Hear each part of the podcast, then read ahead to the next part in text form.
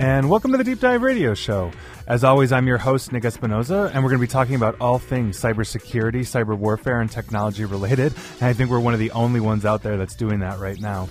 If you'd like to be part of the radio show in any way, shape, or form, you can follow us on Facebook and Twitter at Nick AESP. Again, that's Nick AESP.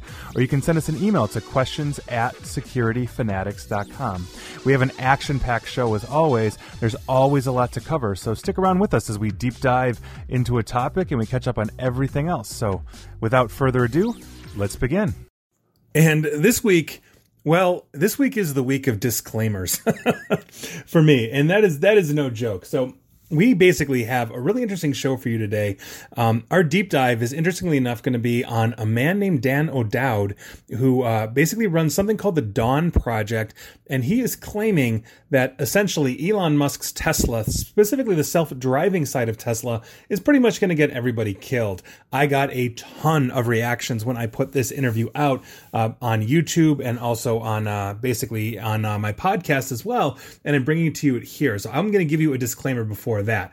On top of that, our core is going to be talking about Donald J. Trump. Now, you may remember, and I'm sure you did if you're in the United States and you're breathing, that on Monday, August 8th, the FBI served a warrant uh, essentially on Mar a Lago, that is his home in West Palm Beach. We are going to dive into the nuts and bolts in that in the most nonpartisan way. We're going to cut through the noise, talk about the actual facts as of Sunday, August 14th, when I basically did this for my breaches of the week. So instead of breaches of the week, we are going to do that. We might also catch up on a little bit of news. Uh, but I think this is going to be pretty much what we're going to be talking about. And once again, I will be giving you disclaimers uh, when it comes to uh, especially my Dan O'Dowd uh, interview, which I thought was really interesting. And, and you will be able to tell very easily that I am not a self driving expert, or rather, an expert on self driving or Tesla or any of those things, because quite frankly, I could, probably could have asked him some better questions, but his responses were interesting. And so I want you to hear that in full.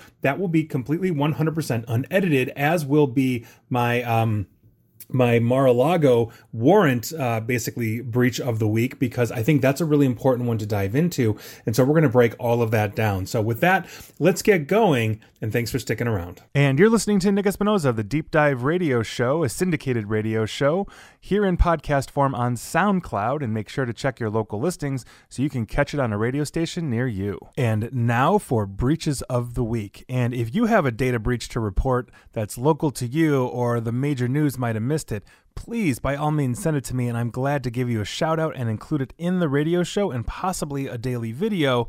Uh, and you can find me on Twitter and uh, Facebook at Nick AESP. Again, that's Nick AESP. Or you can uh, email questions at securityfanatics.com. Again, that's questions at securityfanatics.com. And I am more than happy to include your data breach and give you a shout out on the air. With that, let's begin. And before I get into the warrant that was served on uh, former President Trump at Mar a Lago, again, I want to state, as I'll state before, that this is, again, not political. But also, uh, I basically have put out more information uh, from this. This was recorded on Sunday, August 15th.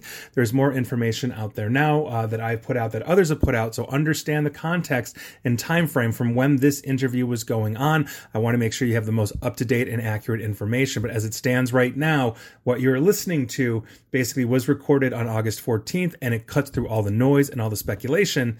So let's get going we are focusing on one specific breach that has been all over the news, and that is the warrant that was served on Mar-a-Lago, which is Trump's residence in Palm Beach, Florida. Now, there has been a lot of speculation, a lot of things flying around, all of that. I want to cut through the noise, talk about the facts on the ground, what we know, what is speculation, what is probable speculation, improbable speculation, all those kinds of things, and basically go through this. Now, if you are listening on the podcast side of this, I suggest you switch over to the video side because this is actually a PowerPoint presentation that I put together specifically for this. If you still want to listen to me, by all means, go ahead, but I'm going to clearly state everything out. And so first, let's talk about the ground rules here because I think it is important to establish a baseline before we are talking about such a hot button topic. First things first, this video and podcast is not political. I am not getting political here. I don't care if you love or hate or somewhere in between the former president of the United States, Donald Trump. I want to cut through the noise and actually talk about exactly what we know and also the speculation and all of those kinds of things, clearly labeling each. Like I said, we're only going to deal with facts here. Speculation will be clearly noted. And with that, let's begin with the facts because this is essentially what we know thus far. A warrant was issued basically to search the former president's uh, residence in Palm Beach, Florida, also known as Mar-a-Lago. That warrant was executed on the 8th of August of this year. So just under a week ago, as I am recording this on Sunday, August 14th. Now, on top of this, what happened here was Attorney General Merrick Garland, he was uh, appointed by President Biden, met with FBI Director Christopher Wray, who was appointed by former President Trump. They both agreed that there was enough evidence and cause to basically request a warrant from what is known as a magistrate judge or magistrate federal judge in this case. So they went to the court system. They basically got Judge Bruce Reinhart. And if you did not know, uh, judges basically are on rotating. The Department of Justice cannot select the judge they want to go to, and, and is specifically to make sure that there's fairness in the judicial system.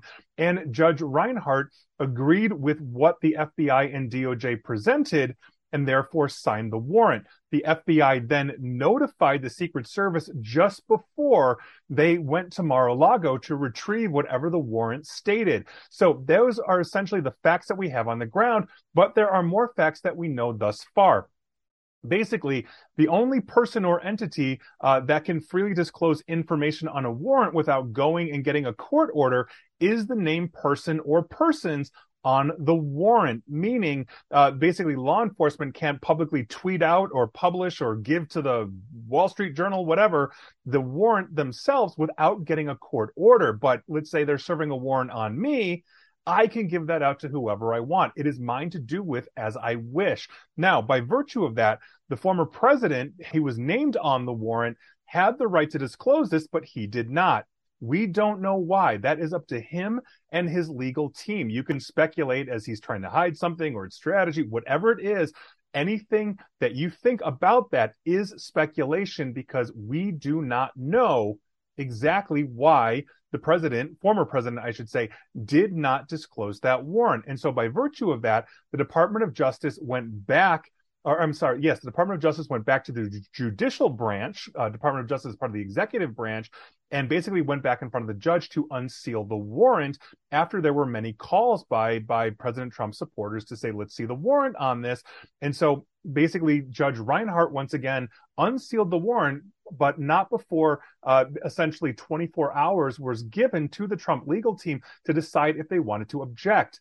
They did not and they had until 3 p.m. Eastern time on uh, the 11th of August, which was last Thursday, to do that. They did not object, and so the judge unsealed the warrant, and we got a look at essentially what the Department of Justice and the FBI were looking at seizing, and here we are. Now, this is an actual copy of the warrant. Uh, I looked up and verified this. This is courtesy of the Associated Press, although there are multiple publications uh, basically going through this. And so you can see exactly what they were looking for on the warrant here. And so you can see that there are multiple boxes, some things labeled confidential or secret or top secret in two cases, 26A, and at the bottom, 28A. And we'll talk about those in a second here. So this is the warrant. This is the facts on the ground. This is what we know the FBI was looking for. Now, what a box labeled A-32 has in it, we don't know. All we're doing at this point is speculating because this is what the warrant says. The FBI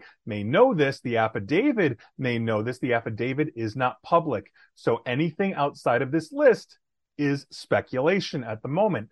With that, let's keep going because there are more facts on the ground. The accompanying documentation, basically, as I just showed you, indicates there are classified documents from from confidential all the way up to top secret. And so there you go. They were looking to recover top secret and down documents that have some kind of classification from the federal government. Now, for the record, for the record, possession of top secret material, this kind of documentation without prior authorization from the government. I don't care if you're the president or you're just a rank and file soldier that handles this uh, this information for, let's say, the U.S. military.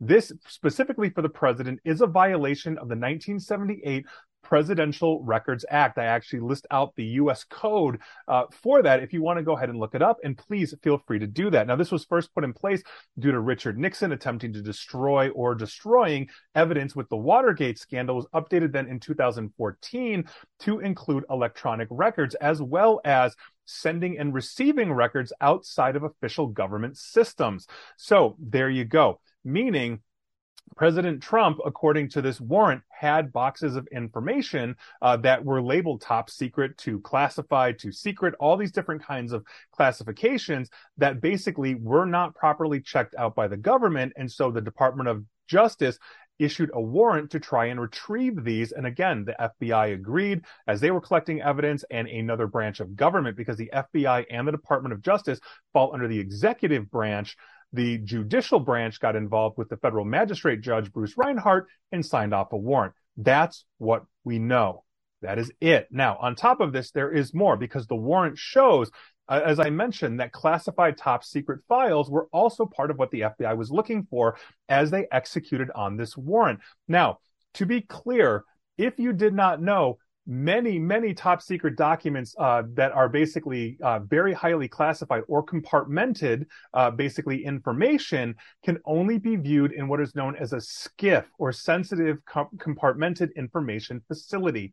Meaning, as you are dealing with this information, you have to be in a SCIF. You cannot be in your home for example, even if you're the president of the United States, the president in the White House, the actual president right now, if President Biden wanted to deal with uh, these kinds of documents, he would have to be in a SCIF. And there is no SCIF in Mar-a-Lago. Now, by virtue of that, uh, if you didn't know, essentially these, like I said, are hardened rooms that thwart surveillance of foreign government, eavesdropping, all of that. You check in all of your electronics, your phone stays out of the room, your smartwatch stays out of the room. You know, anything electronic that you have on your person uh, basically has to leave. You enter this room, you handle the documents in this room, and then essentially you leave that room and uh, the documents stay there. You can't take them home to work on them at night. And so by virtue of that, this is everything everything now that has been confirmed so far publicly um, by the Department of Justice. This is what we know. This is it. Now, let's talk about the speculation because there has been a ton of speculation, some of it probable, some of it improbable. And I think that this is really important because multiple news sources are saying that they have learned from anonymous sources. So we're talking about multiple top tier uh, information gathering sources are saying anonymous sources are telling them that this contained nuclear information, some of the most stringent, stringent compartmentalized data that we have here in the United States for very obvious reasons if that is true, we don't know what kind of nuclear information we have yet. So right now, this is speculation. Anonymous sources are saying this. We need to have more evidence of this. Now, is this the, the secret nuclear codes or the nuclear football? Is this nuclear information on a foreign government? Uh, is this our nuclear information that could potentially, if falling into the hands of the, of the, a foreign government could be a problem? We don't know. We don't know. All we know is what is being reported, but nobody has come out and said, yes, this is this. The Department of Justice has not filed an indictment or a charge stating that nuclear secrets were taken. Understand this is speculation. Now it's coming from multiple news sources, so it probably has a higher probability. But again, we do not have full and formal confirmation just yet. Multiple news sources are also saying that obviously, if it's true, it violates the Espionage Act. Now, again, if there are actual nuclear secrets there, they could basically uh, impact or or be in violation of the Espionage Act. Now, it's also important to note, as I put out here on the screen, that espionage does not require a conspiracy with a foreign government. Breaking national security, meaning you have weakened or gravely weakened national security by, let's say, potentially exposing nuclear secrets or something else that is compartmented in that way could be part of the Espionage Act, meaning you have hindered or harmed national security. This does not mean that you have to have a conspiracy or collude with a foreign government, foreign operative, or anything like that. There is more speculation as well. Because there have been many theories that I have heard in the last couple of weeks as I keep up with the news that basically are unproven. And again, they range from probable, probable, which I've just said, multiple news organizations just saw, just wrote that to more highly improbable. And so let's go some of the, go some, go through some of those because I think a lot of these too, uh, simply just need a, a better explanation as to what they are. So I'm going to list out what it is and you'll see right next to it, Nick's thought. I'm being very direct with what we know, what we don't know, and my own speculation on these points. Again, this is not political. I'm trying to cover all bases here. It's so very important to cut through all the noise and all the hyperbole to make sure that we are being accurate. So first, let's talk about one of those things because there were just a huge amount of accusations, like a crazy amount of accusations saying that, well, the FBI clearly planted evidence. Obviously, this is coming from those that support Trump very ardently. So here's my thought on this. I think that is highly improbable nothing is impossible, right? Everything's possible, but I think this is highly improbable because there's plenty of video surveillance at Mar-a-Lago. Uh, you know, there are plenty of people around with cell phone cameras and all of that. So we will have a recording of FBI agents coming in and out. The oversight that that essentially Congress has on both the Department of Justice and the Federal Bureau Investigation also mean that they would have to account for, let's say, you know, throwing in flashbangs and shooting guards and, you know, doing whatever it is, like, you know, and then planting evidence. Uh, that would be a very, very difficult thing to do. Not to mention the fact that a, a warrant was actually signed by a judge, which again is in a different branch of the federal government than the FBI and the DOJ. And they're one of many rotating judges to ensure fairness. So I think this is just very highly improbable uh, that this happened. But here we are. Now, on top of that, uh, one of the other ones that we heard was that basically, well, President Trump didn't know what were in these boxes and therefore they're not liable. And so here's my thought on that because I think that's actually irrelevant even if he had no clue and his people were taking this, the Presidential Records Act requires a full accounting of all presidential documentation at all times. And he would have many stewards in his inner circle, in the executive branch to ensure that those documents were properly checked in, checked out, all those different kinds of things. That simply, quite frankly, does not appear to have happened. Again, speculation, but it does not appear to have happened because essentially the, the uh, DOJ and the FBI went and got a warrant because they didn't think it happened. And so I don't think this argument would be able to hold up in court, meaning like, I'm sorry, your honor, I didn't know there was a dead body in my trunk, you know, and, and maybe I didn't, maybe I really didn't, but it's very hard to prove. So I think that is, that is going to be an irrelevant argument that's not going to hold up in court. But I've heard that one bandied about around as well. Another one I've heard is, well, Trump stated that he should get the documents back that were seized, obviously because they included attorney client material, all that kind of stuff. Now, I'm not a lawyer. I'm the first to admit that I'm absolutely not a lawyer, but a, a, warrant allows law enforcement to seize what a judge has authorized. And so if those boxes included, let's say that kind of material and a judge authorized it, then they are within their rights to actually take that. Obviously, attorney client material cannot be used against a defendant in court. And I will also point out that uh, since President Trump made that statement on his social media platform, Truth Social, it also technically invalidates that the, the FBI theory that they planted evidence if he's saying, I want my documents back, meaning there you go. So I, I think that that kind of invalidates that. Uh, but there you go. I think they are allowed to do this. Now, there's more speculation as well that we have seen. And one of those is, well, President Trump declassified all of these materials before taking them to Mar-a-Lago. That may be true, but that also doesn't hold up in the in the Records Act, the Presidential Records Act, in the sense that documents still have to be checked in, checked out. Even if they're declassified, it means they lose their sensitivity. But obviously, that's a huge thing. Then my other question would be, why does the warrant say top secret material? Because there is a paper trail to declassify something, meaning if President Trump or Biden or Obama or W or Clinton all the way back, you know, for however long says, I'm going to declassify X, there has to be a receipt. There has to be a justification to say this is no longer relevant. And now it's recorded. That way, the document moves from one part, which is top secret, let's say, to declassified and publicly available. This is for things like the Freedom of Information Act and, uh, you know, and all those kinds of things. And so if President Trump actually declassified 100% of everything that the DOJ and the FBI seized under this warrant, then they it would be declassified. There would be a paper trail that that the the executive branch could produce to basically say, yes, President Trump actually did that. We have yet to see that and here we are. That should be readily available, especially in such a, a, a serious situation like this.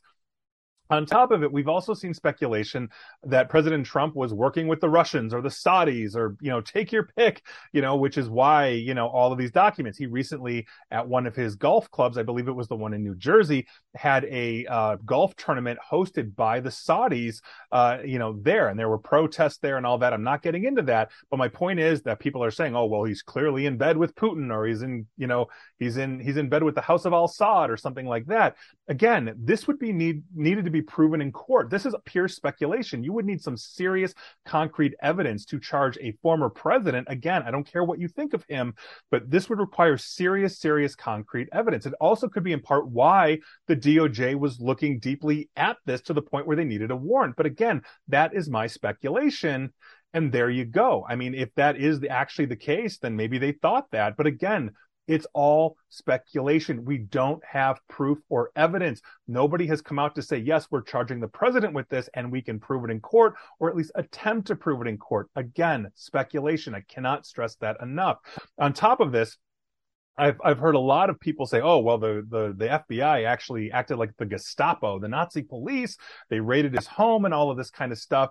And my thought, my speculation, my answer on this, my thinking is no, I, I don't think they did. Serving a warrant is not a raid.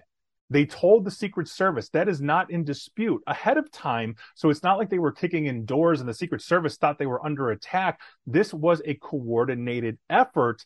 They also were not showing up in tactical gear. You can see pictures of FBI agents that are armed, everything from long guns such as AR 15s, you know, and, and other types of rifles and weapons like that but there was no breach of a door. There was nothing like that. The only thing that we know for certain that essentially had to be cracked was the safe uh, that Donald Trump had, President Trump, former President Trump had, that was part of the warrant where, where they were allowed to uh, search, and therefore they were legally able to do that. And so, by virtue of that, this was not some kind of armed standoff. And I think it's, I personally, and again, speculation, I was not there, do not think this was a raid. This was the serving of a warrant, which I think is a different thing. And so, with that, those are some of the key speculations, and there's others out there as well. I'm sure I've missed stuff. Feel free to comment. I'm sure I'm going to get a lot of hate for this one, but I think it's really important to cut through the noise. And so let me give you my parting thoughts on this, which are very quick. First things first, I don't care if you love or hate them, but whether you do, it's important to deal with the evidence only.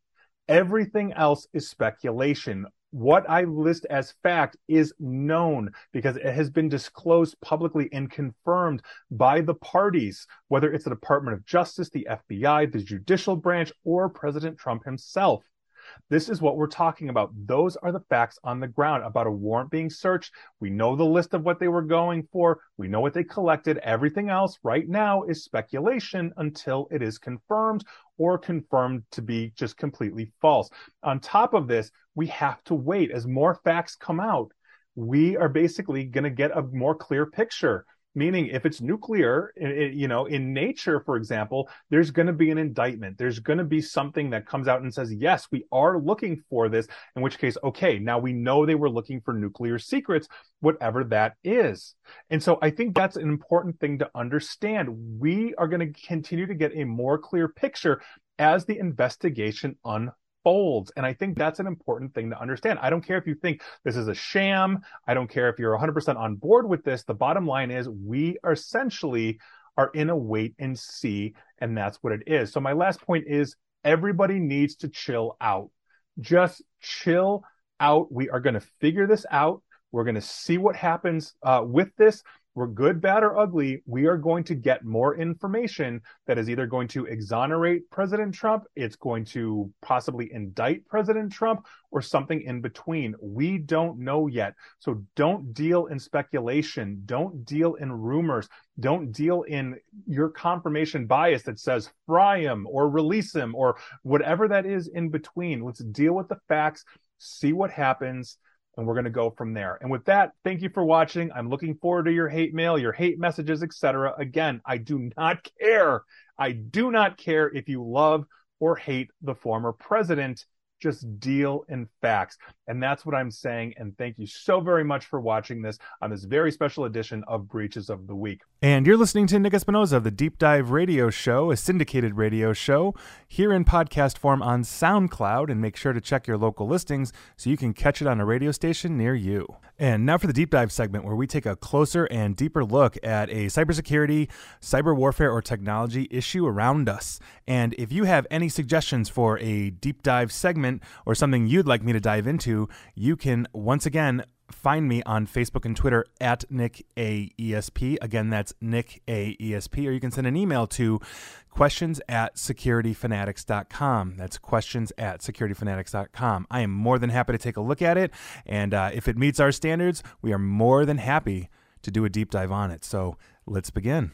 And here's the disclaimer I told you I was going to do at the very beginning of this show. I'm about to interview, or rather, you're about to hear an interview I did uh, the other week with Dan O'Dowd. He is the CEO of Green Hills Software. He's also the founder of the Dawn Project. I will let him explain what the Dawn Project is. And so here's my disclaimer because this is actually a very controversial topic. It was literally called the dumbest person, uh, basically, to, to fall for his stuff or whatever. I can't remember the phrasing, but I was dumb enough to basically interview him because apparently Elon Musk has a lot of fans out there and they don't want to hear alternative opinions. So I'm going to say a couple of different things here. One, the views and opinions expressed by Dan O'Dowd are not the views and opinions uh, necessarily of myself of uh, basically this radio station that you're listening to, whichever it is, or the Pacifica Radio Network. Um, it is also uh, basically his thoughts and his thoughts alone. I am not an expert at Tesla or self driving cars or Elon Musk. I did recently a video on that, cribbing very heavily from CNBC and other prime sources on some of the troubles that Tesla has had essentially with the state of California. Basically, that claims, and you'll hear this in the interview, that essentially they are overstating the capabilities of their self driving car Dan will speak about that rather extensively. So I want to put those two things out there. Also, I want to say one more thing too is that I did reach out to Tesla in the in the in the interest of fairness to basically get a response from them, either a written statement that I would read unedited to you from Tesla or interview an official person uh, from Tesla as well. I've also interviewed car experts in the past, but I wanted somebody directly from Tesla as Dan O'Dowd, my guest this week, also uh, basically is representing an organization that is directly opposed to them. So I'm hoping Tesla reaches out. You may hear uh, from Tesla or me rather uh, interview somebody from Tesla or read a statement from Tesla, possibly, hopefully, on my next show. But I did not hear back from them as of yet. And so we'll see what happens there. And there you go. And so with that, those are my disclaimers enjoyed the interview. I think it's interesting, and I am looking forward to your hate mail. Hey, everybody, Nick Espinoza, your chief security fanatic here. And today I actually have a very special guest with me today. Uh, this is Dan O'Dowd. He is the CEO of Green Hills Software, but also the founder of the Dawn Project, which is primarily why we're talking to him today. And Dan, thank you so much for coming on my radio show. Thank you for having me. Great, great. Now, can you explain to my audience what the Dawn Project is? The Dawn Project uh, is dedicated to, well, our, our slogan is making computers safe for humanity.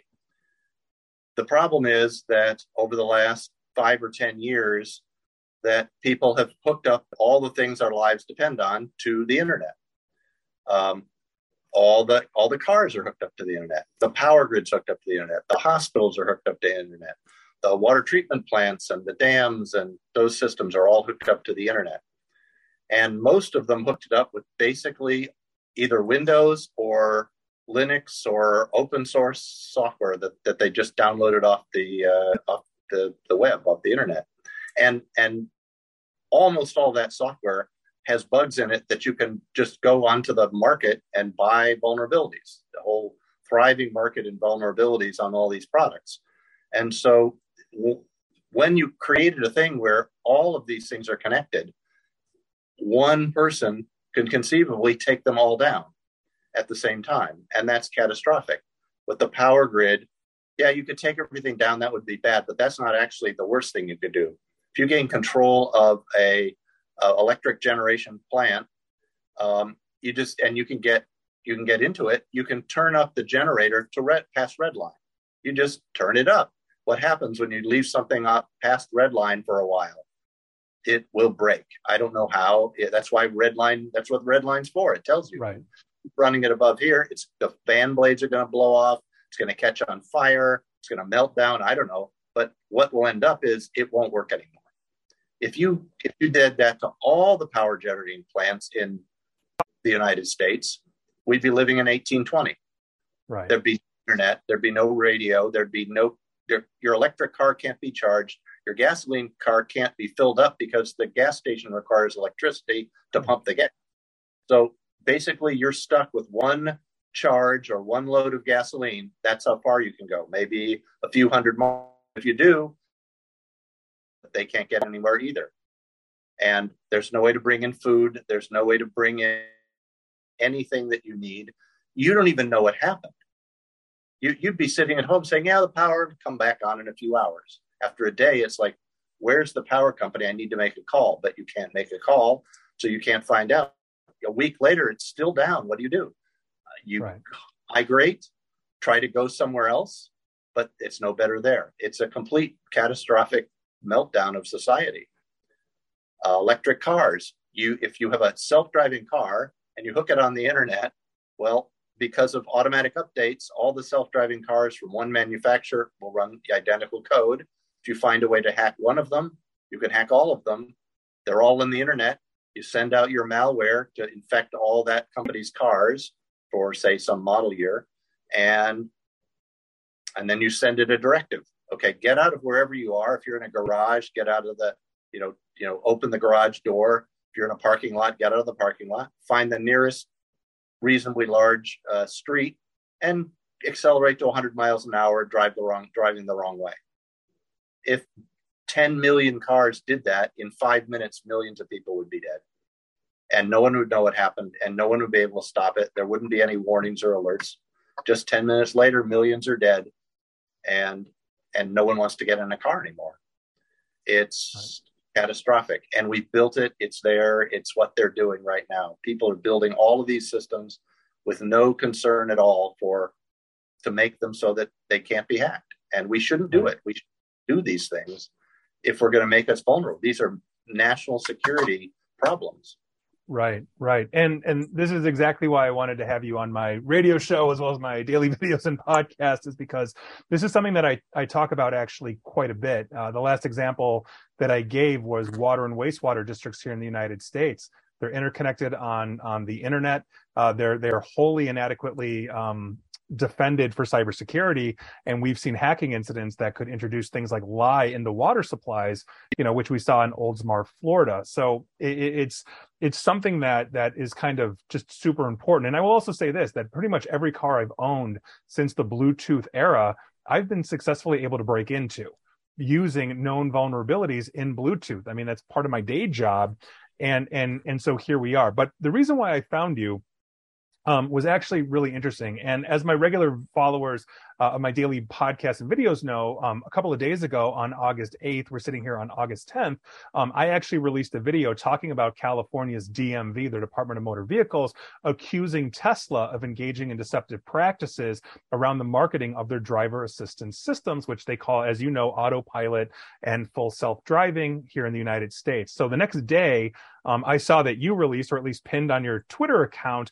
a video of actual Teslas that you were testing being tested by your organization. And basically, they were unfortunately plowing over these poor, unfortunate mannequin children that you just had you know in this video meaning the car wouldn't stop it was just hitting these kids and so can you tell us um, a little bit about that about your uh, you know your your thoughts on on Tesla and everything because you you had a really interesting uh, video which is essentially a commercial you know basically informing people of this this serious problem. Can you tell us about this? It is a commercial and it's running nationwide right now. It's on on on TV. Great, great. YouTube and on Twitter and you know we're we're we're putting it out.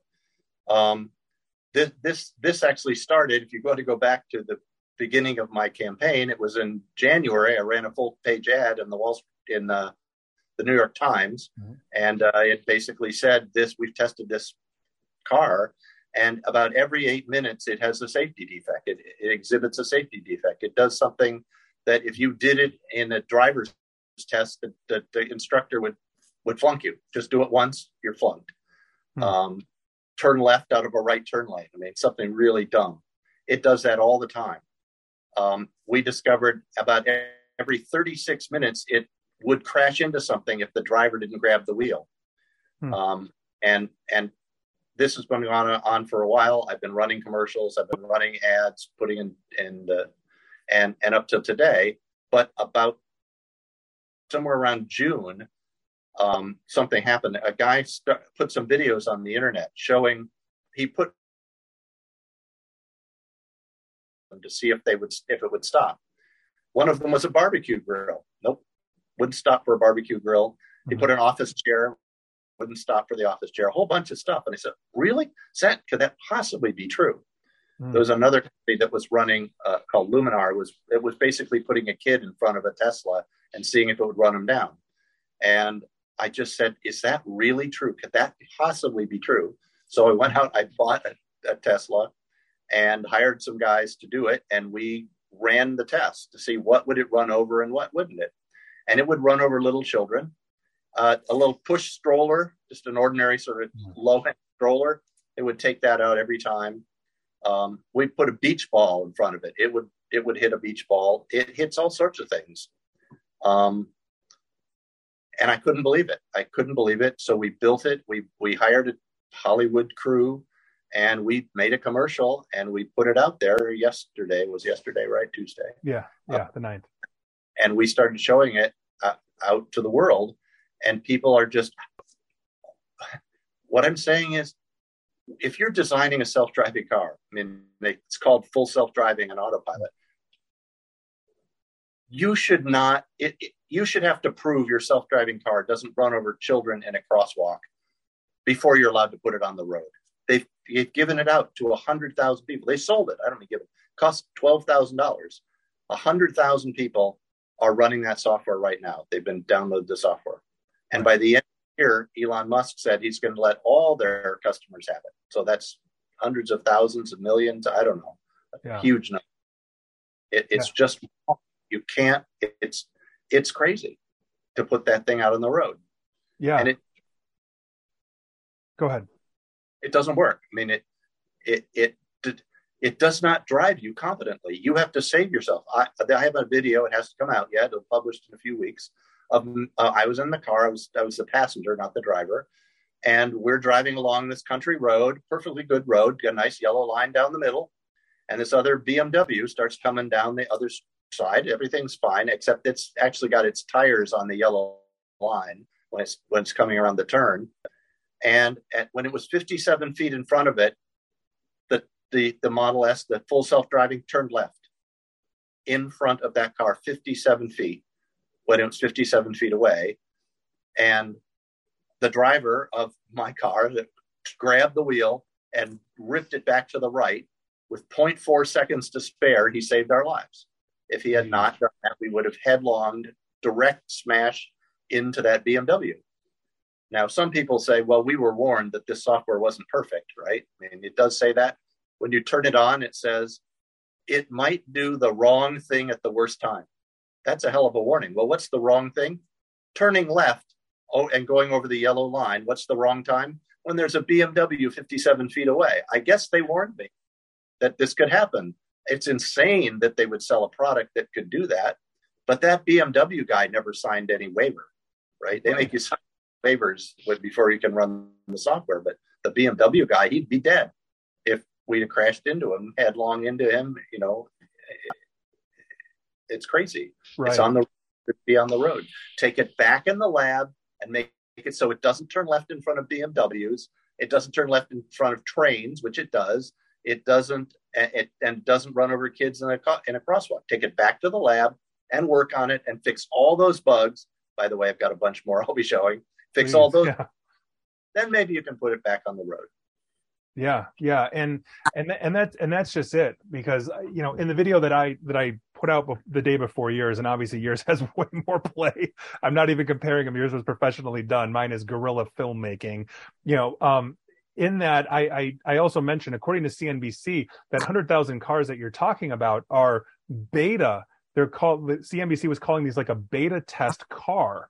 Uh, and so if there's a hundred thousand of these out there in beta test, you know, just for my audience from a software development standpoint, you know as well as I do, beta means it's not a finished product. Beta means it's in testing. You're basically expecting your hundred thousand drivers to basically report back and say, oh, it turned left in front of a train or it almost hit a BMW or it hit mannequin children and all of that.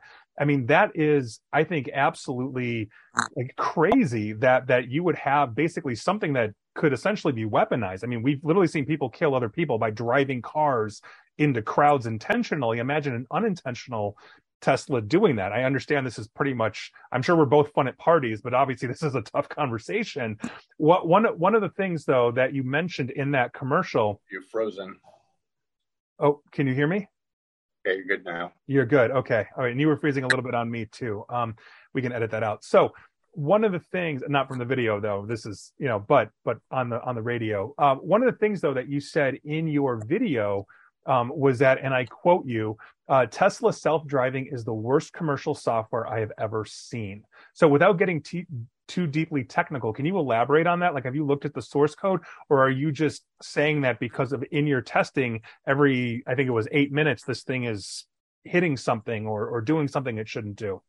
Right. It's it's it is making a safety error. Our definition was that the California has a handbook, and it says if you if you are taking the driver's test to get your driver's license, it lists a bunch of things that if you do them, you're out. Right. You flunk right there. Okay. So we made like like like running a stop sign or turning right out of a left hand turn lane or you know something stupid like that. Not necessarily that you would cause a crash, but just something you'd get a ticket for right away. Um, and at every eight minutes, it malfunctions. It is a safety malfunction. I challenge anyone to find a single product they've ever used that it was acceptable that it failed every eight minutes. Right. Your hair dryer, I don't think so. That go away. Your refrigerator fails every eight minutes. I don't think so.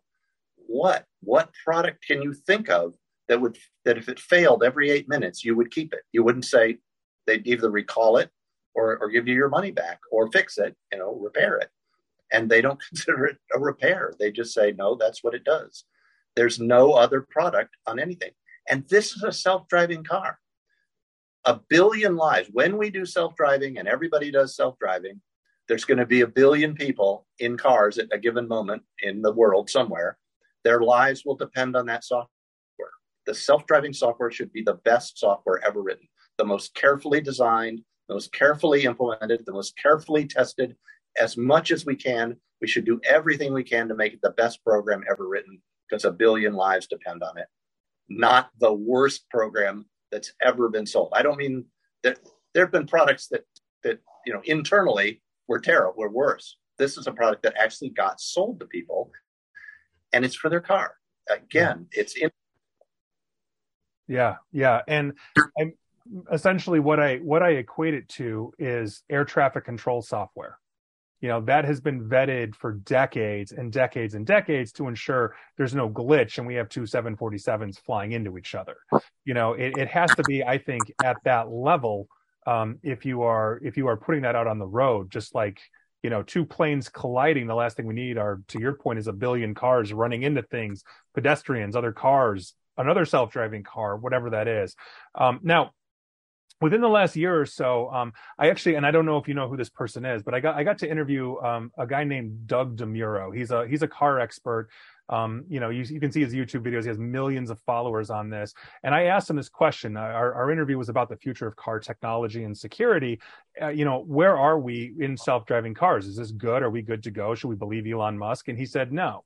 He's like, we are decades away from this at best. And his example was if it's a nice sunny day and, you know, everything is the sun shining, it's not wet out, it's great you know pavement if you will the car's probably going to do what you want it to do. But i'm sitting here in chicago and in february when it's snowing like crazy do i want to trust an ai that doesn't have the experience that i have as a driver uh, you know in in that in that environment? And obviously the answer right that right now is no to that. But i'm asking you um, if we are moving towards driverless cars in the future, and that definitely seems like where we're going, what do you think is a reasonable timeline here? Obviously, Elon Musk might be hyping this up. He's a hype man. I've done other videos on him being a charlatan or or a visionary, you know, depending on how you look at him. But what do you think is is a reasonable timeline for driverless cars, just in your experience? I think it's sooner than what you said. It is still years away. What's interesting is that Tesla's not the leader. Tesla's not even close to the leader. Tesla is way back of the pack. Right now, Waymo is has has hundreds of absolutely driverless cars. There is no driver, there is no one in the seat driving all over San Francisco. So does Cruise. Waymo has them in Phoenix. Argo AI has them in Houston and Miami. Baidu has them in Beijing and uh, and Guangzhou. AutoX has them in Shenzhen. We have at least six companies with actual driverless cars driving all over the some of the biggest cities in on earth. Um, there is already driverless technology. Now it does have accidents. It was just a report, and there have been accidents, and uh, but they're working on it, and it is getting better it's not if you use tesla as an example it would be never. But they're not the leaders. They're not even close to the leaders. Uh, as we said eight minutes it fails. Um, the um, the cruise systems they go 40,000 miles before they do something stupid not 10 miles before they do something stupid. Um, wow. not good enough. 40,000 is not good enough. Humans are better. Wow. But and they wow. have to improve. Know that. And they are improving it and it's still years away from real commercial production. But I think we will get there in the five to ten year time frame. Gotcha, gotcha. Well, and and in that vein, none of the none of the companies that you just mentioned, Waymo, et cetera, um, are any one of the the car companies that have been out for decades and decades and decades. You didn't mention Mercedes, you didn't mention Ford. You know, these are companies that have decades of experience, uh, you know, in this. So, do you think they're they're lagging behind, or do you think they'll eventually outclass, let's say, Tesla, uh, given that they have decades of experience, not just uh, in car technology, but the actual safety of a vehicle as well. Like Mercedes has more safety patents on automobiles than anybody on the planet. Um, you know, going back 100 plus years. So, so what what do you think about the you know the Mercedes and the Fords and everybody in between? Well, it, it's interesting because the names I mentioned uh, Argo AI, which just got a license to do robo taxis, driverless cars in Miami and Houston, is actually owned by Ford and, and Volkswagen. There you go. Pony AI, that just got a license in Beijing, is owned by Toyota. Mm. Um, Cruise is owned by GM. Waymo is owned by Google. Um, mm. A lot of these companies have a car, it just doesn't have their name on it. It's kind of strange. I, many of them because they were actually independent companies, and oh, these wow. big put them up and said, "Hey, we got to get into, we, we got to learn to do self driving. We're we're behind. We'll buy up one of these smaller companies." And uh, and and so they're actually most of them do have uh, a mechanism. Actually, Mercedes has a what's called level three. Level four is what you really call autonomous, but level three is uh, a degree of self driving they are the first people actually ever to get an L3 license, a level three license, um, I think in Europe. Hmm. But, but they're working on it. They've got their own program that they're working on. There's a ton of people doing this. In China, apparently, there's like 10 companies that are hmm. doing this. Mm-hmm. Wow. Wow. So, I mean, and that's so I obviously I didn't know that. I'm I'm not completely up on driverless cars like you are, but I, I think that that's really interesting. And I think part of it probably then is you know, for lack of a better term, the the sexiness of Tesla, if you will. I mean, they were a, a very hot ticket. It's one of the things I talked to with Doug uh, DeMuro as well. You know, he's in his I think late 30s, give or take, um, or so. And he was saying, he's like, yeah, he's like, I grew up with Ferraris and Lamborghinis on my wall, but when I talk to kids now, they all want Teslas. And so I think that part of that is probably the the allure of what the Tesla is. Um, you know, maybe Elon Musk being the the hype man that he is for this, but it's clear that you've got as you just said, you've got the GMs and the Fords and the Volkswagens, some of the most venerated and oldest companies in the planet that are are accurately developing this. And so maybe what we've got with Tesla is a marketing problem. And I think that's what your video is speaking to is, hey, like, you know, you're getting the sizzle, but you're not getting the steak. Right. I mean, I, I think that's what you're you're kind of saying here. Yeah, it's more serious than that. Oh, of course, of course. Keeps claiming that Tesla is the world's leader in technology for self-driving cars, and it is not. It isn't even close. There is. Uh, I did an analogy. Uh, it, um, Waymo and Cruise got their licenses to drive driverless in San Francisco just a few months ago. And they did the announcement. They said, We have an actual license. San Francisco is allowing us to have driverless cars with no safety driver to watch over it to prove it really will work. And so they put out a big press release and everything. And I put out a tweet and I said, I said, crew or Waymo or Cruise, I can't remember which one. It, it just Waymo and Cruise just took off their training wheels because until that point they had to have a safety driver in the car to make sure it didn't do something dumb. They just took off their training wheels and are you know moving forward with their bicycles. And Elon Musk is sitting on his tricycle. That's the level of technological difference. They were right. these guys were driving a bicycle, but they had their training wheels on. They just took the training wheels off. They took the safety driver out, and now it's all on its own. But Elon Musk doesn't have a bicycle. He's got a tricycle. It, it can't do anything that these people can do. And it's hmm. just so far behind. But his hype machine is is he is just constant. He has hundred million people. He can he can sit his his phone and in and in two minutes he can have hundred million people experience his latest thought. That's amazing, right? Yeah. That's the and he keeps telling you how far ahead they are and how stupid everybody else is literally saying they're stupid, they have no idea what they're doing when they're doing things way better than what his stuff is doing. Yeah. And people believe it because it's the only story they hear. Nobody's out there. I mean, Waymo, you you might have heard of it, but mm-hmm. oh yeah, but but you don't hear it about it on the news every day. You hear about Elon Musk every single day on the news, and so that everybody just assumes they're the leader. Yeah, and they're not and they're falling farther behind every day because this is just terrible software. It's just unimaginably bad. Yeah. It, in fact, it's designed wrong. It's implemented wrong. They don't test. Do they? Okay. Do you think that they test it? Do they have a test lab, not a lab, but like a parking lot where they go out and they put various objects in front of the car, like I did, and see what it runs over and what it doesn't run over? Do they run that test? I, I maybe they don't run the test. How, how can the test engineering department should be fired if that isn't one of their tests? You got to know what you can, what you're going to run over, or they yeah. do have that. And then what? And it fails the test, and they put it on the road anyway. They if do they know that? I, I don't get it. It doesn't make. It, yeah. it does make. They're idiots. I mean, it's just incompetent. Yeah. Uh, yeah. Every level. Right. You well, doesn't work. Yeah. Well, well, and God forbid they're using that in their SpaceX rockets. you know, if you're thinking about it that way, you know, if they're they're moving to, you know, astronautless, you know, rockets and all that kind of stuff too. Uh, hopefully they're not leveraging this, but you would hope that they would be testing these things in the same way that you know we require all cars here through I think it's the NTSB to be crashed and tested. You know, you have to have a certain level of tolerances for impact and all those kinds of things. You you would hope that they do that. But um, I wanted to ask you um, pretty much one more thing, and that's in your in your commercial. Um, you're basically um, calling on Congress to put a halt to self-driving cars right now, or maybe it's just Tesla.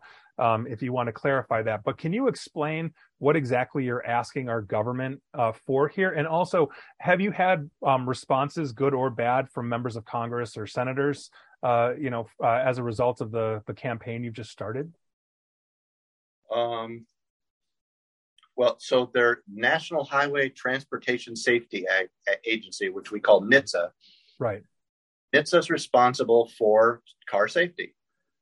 They pass rules and say you have to do this and you can't do that. For instance, recently it came out that Tesla was not stopping at stop signs. It would come into an intersection, look around, and say, There's nobody here. Why should I stop? And it would just kind of roll through the, the stop sign and keep going which is technically illegal, but also technically what an awful lot of people really do. So Tesla programmed it to do that because they didn't want to have to stop when there was no reason to. it got out, somebody published a paper on it, and then NHTSA came to Tesla and said, You can't do that. You can't program it to break the law. Mm-hmm. And Tesla explained a bit. And then eventually they changed it. And, mm-hmm. and NHTSA pressured them through their regulatory authority and said, You have to, you can't do that. You have to stop at the stop sign like the law says. Right. So they that's what they do. They make rules. They they usually make the rules when something bad happens. But their charter actually says they're supposed to stop things before bad things. We don't have right. to wait for a child to be killed in an unambiguously killed in a crosswalk by a, a model uh, by an F, a full self-driving car. We could just wait and wait to sacrifice a child, and then we could do what we need to do, or we can do it now before we do that. That's that's the question. NHTSA has the power to do this. My answer is NHTSA should pass a rule. It should be really easy. I don't think there should be any objection. You can't put your car, your self-driving car, on the road until you prove it doesn't run over children in crosswalks. And how, how do you do that? You set you have a you know a set of government testing like you saw before, you know, with the crash dummies, except this is you have setups. You put various sized dummies in front of the car and you see if it stops. You know, you say go, and if it stops, you say that's good, you passed. If it runs them over, you failed. Put together a test like that. Just you know, have 50 different scenarios and make sure it does it. And then you can go, you know, and then you can go back on the road. But everybody needs to do that, including Waymo and those guys. They should have to do it too. Why do we allow things on our roads that will kill children? It just doesn't make sense. Send them back to the lab, fix the bug, then you can put it back out on the road. Right. And that I think that makes a lot of sense. And and uh, Dan, thank you so much for your time here. If if uh, and unfortunately we have to we have to cut this off now, but if people want to learn more about you or your efforts with the Dawn Project, or even just watch that you know 30 second ad of those poor mannequin children getting mowed over by a Tesla, um, what's the, what's the best place to find you or follow you or learn about the, you or the Dawn Project? So the Dawn Project is dawnproject.com, D A W N project. Um, and I have a Twitter handle. It's at real Dan O'Dowd. Sort of have to spell it out without the apostrophe. D A N, or it's real Dan O'Dowd. R E A L D A N O D O W D. And I put a lot of stuff out. But basically, every single day we put out a video of a Tesla doing something stupid. Um, you know, running somebody off the road or crashing, you know, into something. Mm-hmm. And, you know, that's just we just go on YouTube and we look at all the videos. We find the stupid things it does, and we cut. You know, we make a short little video showing it doing that. Um, yeah. And plus, of course, we have general announcements and and commercials and things as they go along. Wow, wow. Well, well, thank you. This is this has been very illuminating. Obviously, everybody here and every all of my listeners and viewers are, are know what a Tesla is. Uh, you know, obviously, we've all heard about the self-driving features, you know, wave of the future, and all of that. And so, while this is a bit of a depressing, pro, uh, you know, uh, conversation, it is a very important one, I think, that we need to have because obviously, if we can prevent needless injury or death, uh, you know, by by making people aware of this, I, I, think it's a real it's a rather important thing. So, Dan O'Dowd, founder of the Dawn Project and CEO of Green Hills Software, thank you so much for your time. Thank you for having me. Take care. And thank you so much for tuning in this week. It was another fun show, and I think we covered a lot of really good stuff. And I hope you guys enjoyed it as much as I did. It was a really good time, and I hope you keep tuning in. Thank you very much for listening to the Deep Dive Radio Show here with Nick Espinosa. And if you have any comments, suggestions, questions, absolutely anything, once again, you can find me on Facebook and Twitter at Nick AESP. Again, that's Nick AESP. And you can always send an email to questions at securityfanatics.com. Don't be shy. I love the feedback. We've been having a great time with the show. And as always, stay safe and stay online, everyone. Thanks for listening. Thank